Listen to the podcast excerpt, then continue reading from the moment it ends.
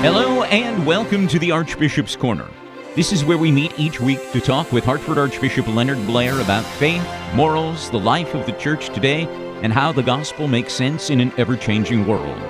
This is where we go to find the answers to our lingering questions about the teachings of the church, living the faith life of a Catholic in contemporary society, and developing a stronger relationship with God.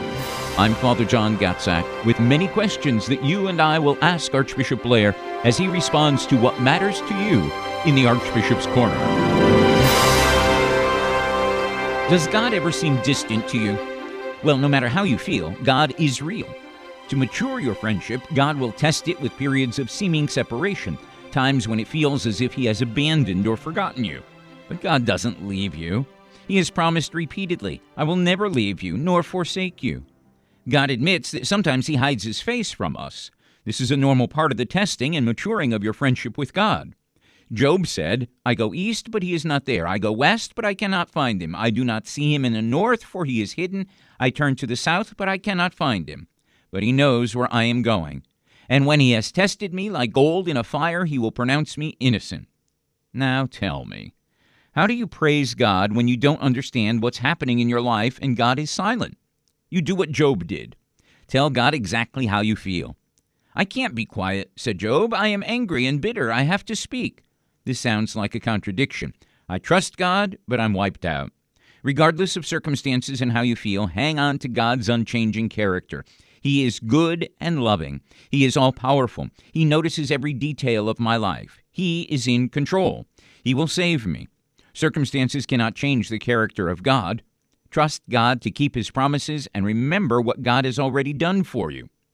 In the Archbishop's Corner is where Archbishop Leonard Blair shows you how to trust in God with a reminder to remember his promise to you, "I will never leave you." So thank you, Archbishop Blair, for inviting us into your space, into the Archbishop's Corner. You are well, healthy, keeping busy, I trust?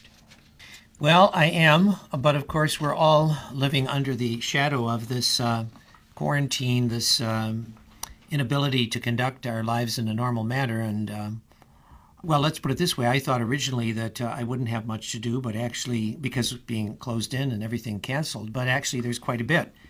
And much of it is positive. You know, we're trying our best, as everybody's trying, to reach out, to be in communication with other people. But it is challenging, you know. I really feel for families with kids who are home with no school and people who are very frustrated and face financial and other challenges because of what's happening, uncertainty, not only about illness, but about even their livelihood and their funds and everything. It's a great, this is a great time that we need to pray and support one another as best we can. I know it sounds trite sometimes when they say we're all in this together and we'll get through it together, but it is true, not only materially, but also spiritually. And the same feelings that you're having, the same feelings that I'm having, we're all having. Yes, because we don't really see the light at the end of the tunnel. I mean, things apparently, as we make this recording today, things are leveling off with the hospitals and such, but the threat of the disease seems to be one that will persist. You know, for that reason, it's not just going to go away immediately, apparently, and not until a vaccine is developed, and that could take some time, so. You know, it's very interesting. My old home Archdiocese of Detroit, the Archbishop there sent me from the historical archive what happened in at that time it was just a diocese of Detroit back in 1918 with the great flu epidemic. Similarly, back then, all church services were canceled by order of the governor. And some of the clergy in these reports back then even went to the governor and appealed, but he would not change the decision back then. And, of course, that was a very severe thing that afflicted the whole world as pandemic as we're experiencing now. But at that time, the new bishop of Detroit was coming to be installed, and all the ceremonies, everything had to be postponed. But interestingly, it says that back when this happened in 1918, the great influenza epidemic, that it lingered on through 1919 and even 1920. Not as bad, but it was still present. And now, maybe not surprisingly, we're hearing that the same thing will happen now, that until there's really an effective vaccine, there are going to be pockets of this arising for a while. And, of course, that makes things very iffy, doesn't it? Yeah. About people traveling, gathering, going to school, getting together to work. So it's a huge cross and a huge challenge, and we have to support one another and say our prayers and do the best we can. And it's certainly going to take a long time for us to recover from this. I know that you've been having some Zoom conference meetings with active priests of the Archdiocese of Hartford, asking them to share their experiences and their ideas for ministry at this particular time. What have you learned? How are our priests doing? What's happening? Well, yes, first of all, let me make a general comment that one of the things we have now that certainly they didn't have with the last pandemic in 1918, we have this tremendous means of communication among us, which is a real lifesaver in many respects, literally. And so our listeners will know that thanks to this radio program and all that you're doing with radio and television, we've been able to be in communication. But there's also the internet and the live streaming. And I have to tell you that I find from our priests that they are making, many of them, a very valiant effort to be in touch with their parishioners, either by enlisting their parish staffs to call parishioners, especially the elderly, and just to say hello, to see how they're doing, by live streaming masses and meetings. And so there's a lot of activity going on remotely through communications. And I hope our listeners will avail themselves either by going to the Archdiocesan website, where you can find a host of things and links, by going looking at up your own parish. Also, WJMJ, I know you have a website. You have the ability to reach people that way. So I hope that people will take advantage of that because it's very important. But getting back to the priests, I have had a series of Zoom conferences whereby it's audio and visual, and I've done it by each of the deaneries. So we do one deanery at a time. I can speak to the priests, giving them some updates about things, and they can also ask questions or make comments of their own. So I think that's a very good, the participation's been very good. And I think the priests appreciate seeing and talking not only with me and the people here in the Archdiocese, but also with one another. But I get the general report from them is that they're doing well, but we all live under this cloud, this apprehension about when this is going to end and about managing in the meantime. I know one of the questions that you've asked in a survey that was sent out was what was their biggest challenges that they face these days. What kind of responses have you heard from them? Well, I think they're both spiritual and material.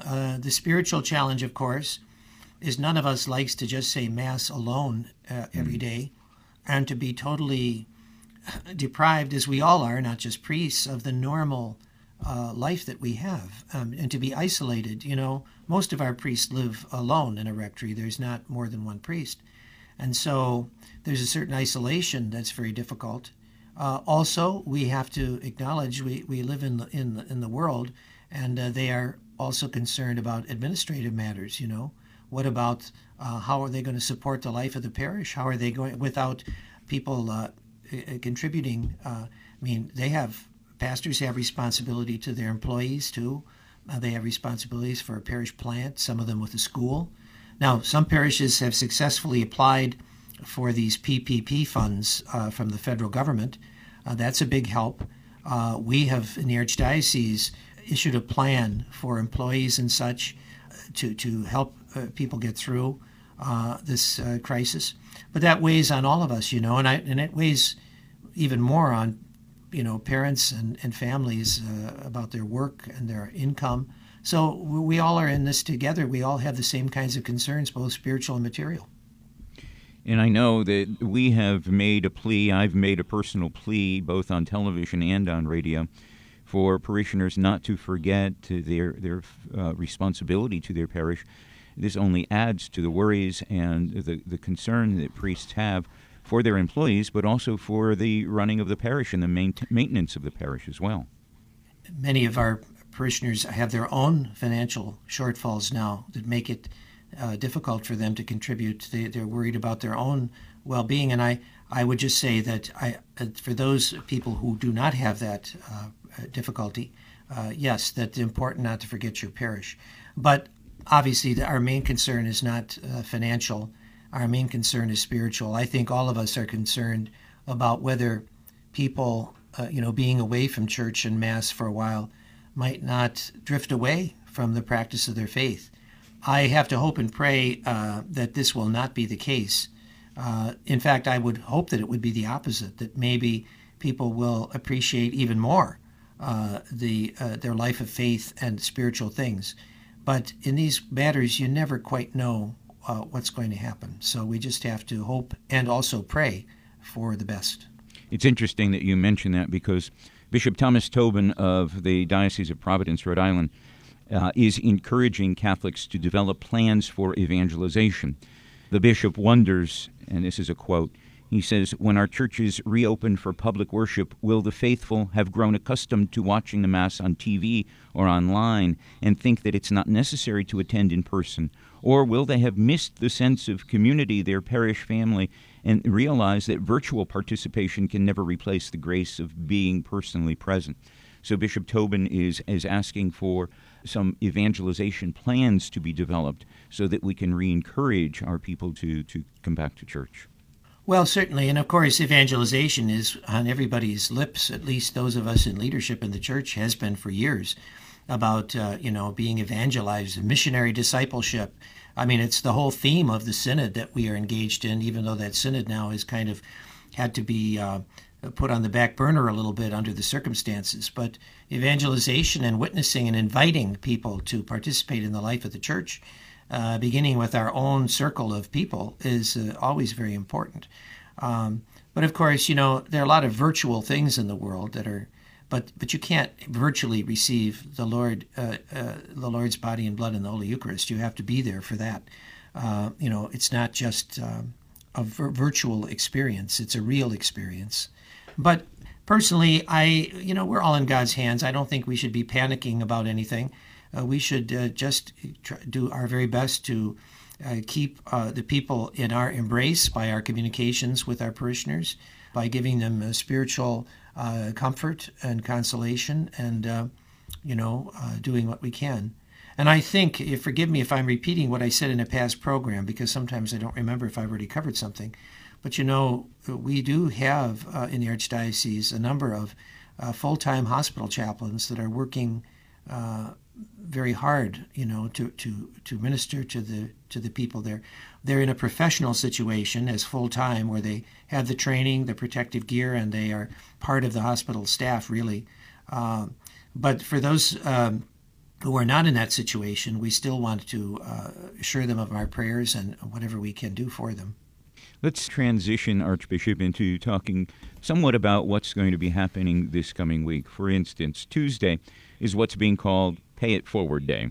It's a great time to start a habit of putting good things out into the world. When someone does something nice for you, you may feel inclined to pay it back, to do something nice in return. This is paying it forward, however. Do something nice for someone without them having done something nice for you. Now, during these times of social distancing, Archbishop, do you have any ideas on how we can pay it forward? Well, yes, I think, I've talked a moment ago about the fact that our parishes, many of them, are calling their parishioners, especially the elderly, just to say hello and see how they're doing. Well, you don't have to have just a parish do that. I would say to our listeners, think of the people that might appreciate hearing from you in this isolated situation. Call them up, say hello, ask how they're doing, and don't be afraid to say that you'll say a prayer for them. I think those kinds of things we can all do. I do know, too, that when it comes to, for those who can afford to do it right now, charitable acts, there are a lot of charitable institutions and activities that are really struggling because the normal course of things is interrupted. So maybe you can, the online is a world that you can discover for ways to do this. Obviously, I would recommend starting with the Archdiocese, with Catholic Charities, with the things that our church is trying to do to help people. But God's love extends is not confined to the church. Good causes that help people are worthy of our consideration. And there are a lot of people that are hungry now. We've seen lines of cars waiting in various food distribution pantries. A lot of people going hungry at this time. There are so many things that people are doing, reaching out to one another. People making, for instance, masks, and the proceeds of those masks being donated to a soup kitchen. A lot of good people doing good things, really paying it forward. Yes, and you know, the Archbishop's annual appeal provides $1 million a year to these 226, I think it is, local charities, many of which are food banks and soup kitchens and such. And I understand that these places are finding ways to practice social distancing and still provide those services, although it's hard and challenging. But I know that they need a lot of their ordinary means of getting food and such are hampered now. So in our local communities, if there are ways to look into that and to check it out, that would be a way that people can also help. Friday is the 1st of May, also the start of what's called Global Civility Awareness Month. How imperative is it that we do our best to be kind to one another, especially now during the coronavirus crisis? Well, that leads us to the word civility, of course, and I don't want to belabor this because it's a theme that I often mention and that we all hear about, and that is that we are becoming a very uncivil society with this rancor and anger and division, divisiveness constantly among us, and a lack of civil discourse and the way we treat and speak to one another and about one another. So obviously we need very much to do that. Maybe this pandemic, although we see signs of that kind of divisiveness even now, but maybe this misery and challenge that we face can bring people together more charitably and civilly with one another. I'd also mention, you know, saying May 1st is on the church calendar an optional memorial of St. Joseph the Workman. In some countries, that's their Labor Day. So St. Joseph, it fits, you know, St. Joseph, patron of workers. In the United States, we have our own Labor Day in September, so we don't make as much of May 1st with St. Joseph there. It's just an optional memorial. But I have a little bit of news. The bishops of the United States, we want to reconsecrate our country to the Blessed Virgin Mary. And it looks like on May 1st, at least tentatively, the plan is for Archbishop Gomez of Los Angeles, the president of our conference, to kind of lead a prayer in communion with all the bishops of the country reconsecrating the United States of America to the Blessed Virgin Mary at this time of pandemic. You know, over these years, the centuries really, the bishops have from time to time made such a consecration, and it looks like we will be doing that at the beginning of May. And do you think that will be something that's done publicly by way of the internet, perhaps? Oh, yes, certainly. Yeah, it will be. Okay. Let's take a look at our gospel reading on this third Sunday of Easter, the 26th day of April. Today's gospel is taken from Luke, the 24th chapter, Archbishop. After we hear this gospel dramatically presented, then we'll talk with you about your thoughts. That very day, 2 of them were going to a village named Emmaus, about 7 miles from Jerusalem, and talking with each other about all these things that had happened. While they were talking and discussing together, Jesus himself drew near and went with them. But their eyes were kept from recognizing him, and he said to them, "What is this conversation which you are holding with each other as you walk?" And they stood still, looking sad.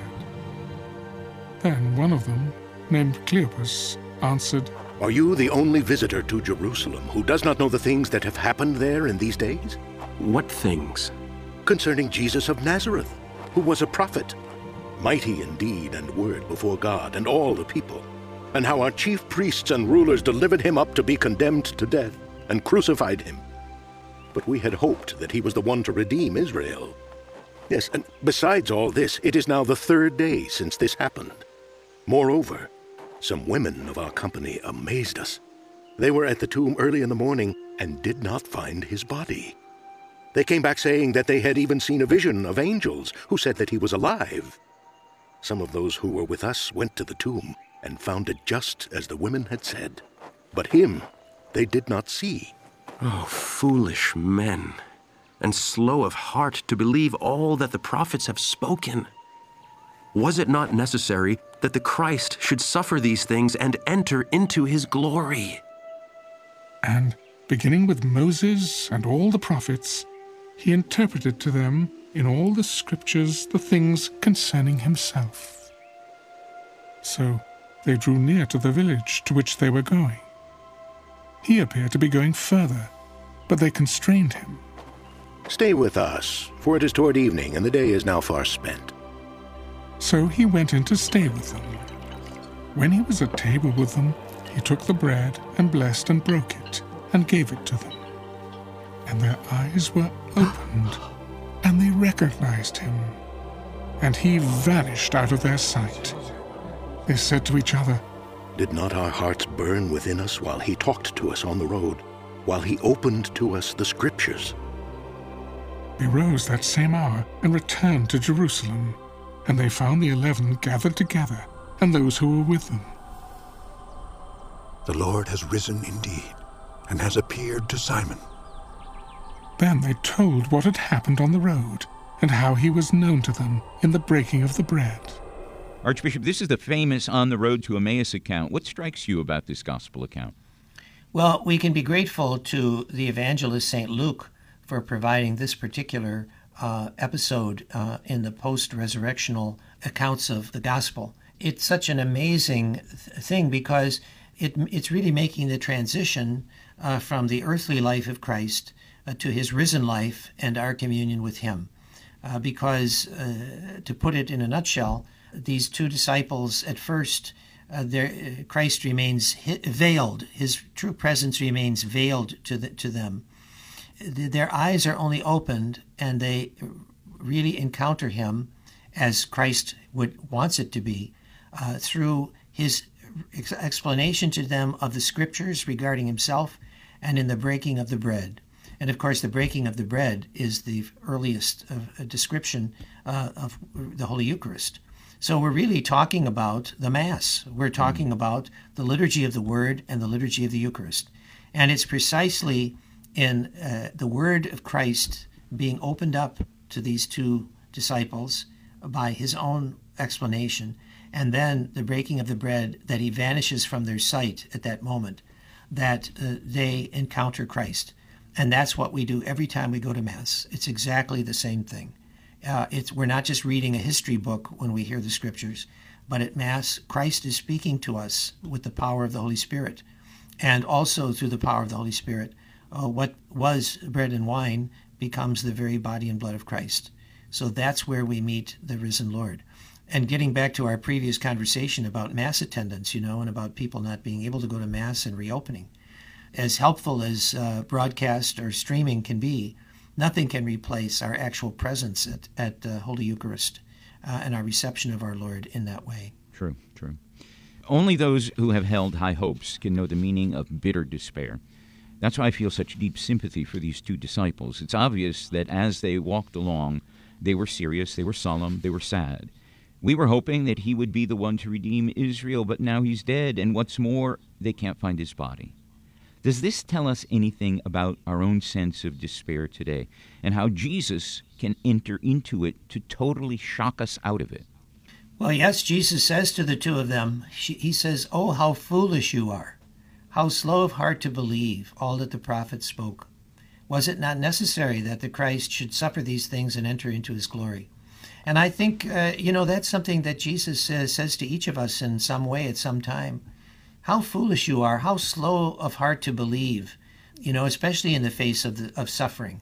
They were so disillusioned because this Jesus, who seemed to be such a promising person, winds up being crucified in the most vile manner and killed. And Jesus is saying, how foolish you are. If only you understood the Scriptures, you would see that all of these things were foreordained, that they were God's way of overcoming sin and death. And then they begin to have a change of heart. And their beautiful line, "Stay with us, for it's nearly evening and the day is almost over." And isn't that something that ought to be the prayer of our own hearts many times?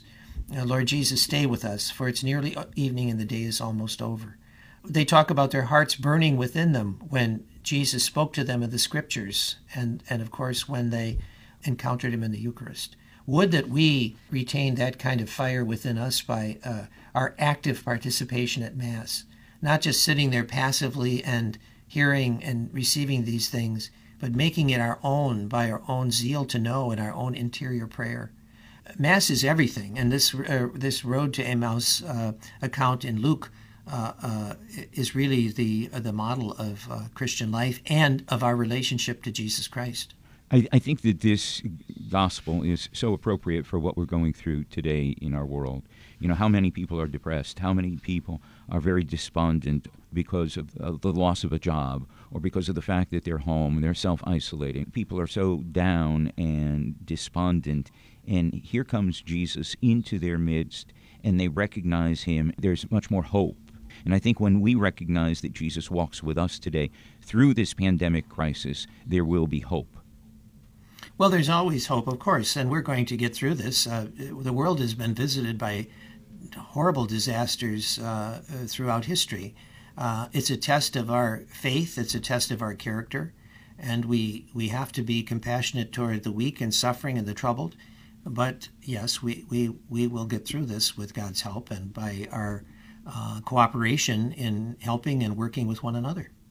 Let's take a look quickly at a couple of questions that have been submitted by our listeners. For instance, Luann from Avon says, my son and daughter-in-law had planned to baptize my granddaughter in the summer. If churches are not open by then, can they still schedule the baptism if only a handful of people are in attendance? Well, Luann, you're raising a question that I have to ask too. You know, I think it's becoming clear that reopening churches for liturgy and for ceremonies, it looks like it's not just going to be that, you know, on a certain date we can all just go back to the way we were. There will have to be precautions in place for a time.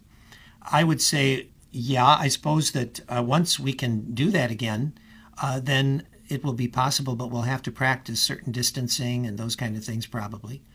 I would think that baptisms by the summer should be back in place, because even now, we could have certain services with few people present.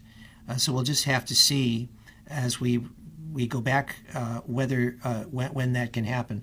But I don't want to give false hope or mislead people by my answer, but I would hope that by the summer, certainly a more limited ceremony like a baptism could take place. And certainly by then, I am hoping and expecting that we will be able to reintroduce masses, at least in some way, with precautions of some kind. Archbishop, we've come to the end of our time. Can you close our program with a prayer and a blessing? Lord God, just as the disciples on the road to Emmaus were not immediately aware of your presence until their minds and hearts were opened by the Scriptures and the Eucharist, so too as we walk the path of life in the world today, we know that you are there accompanying us, and we pray that by our faith and prayer, by our participation in the sacraments, once they are made available to us again, that we will be people of deep faith and that we will be true brothers and sisters to one another in facing the challenges of the pandemic and of our times. We ask you, Lord, to bless us in our efforts and all those who are in difficulty, who are sick or suffering, uncertain, worried, troubled, and to bless them and their families. And may Almighty God bless you all, in the name of the Father, and of the Son, and of the Holy Spirit. Amen. Archbishop, thank you for inviting us into the Archbishop's Corner. We look forward to joining you again next week. In the meantime, stay safe and healthy. You too, thank you.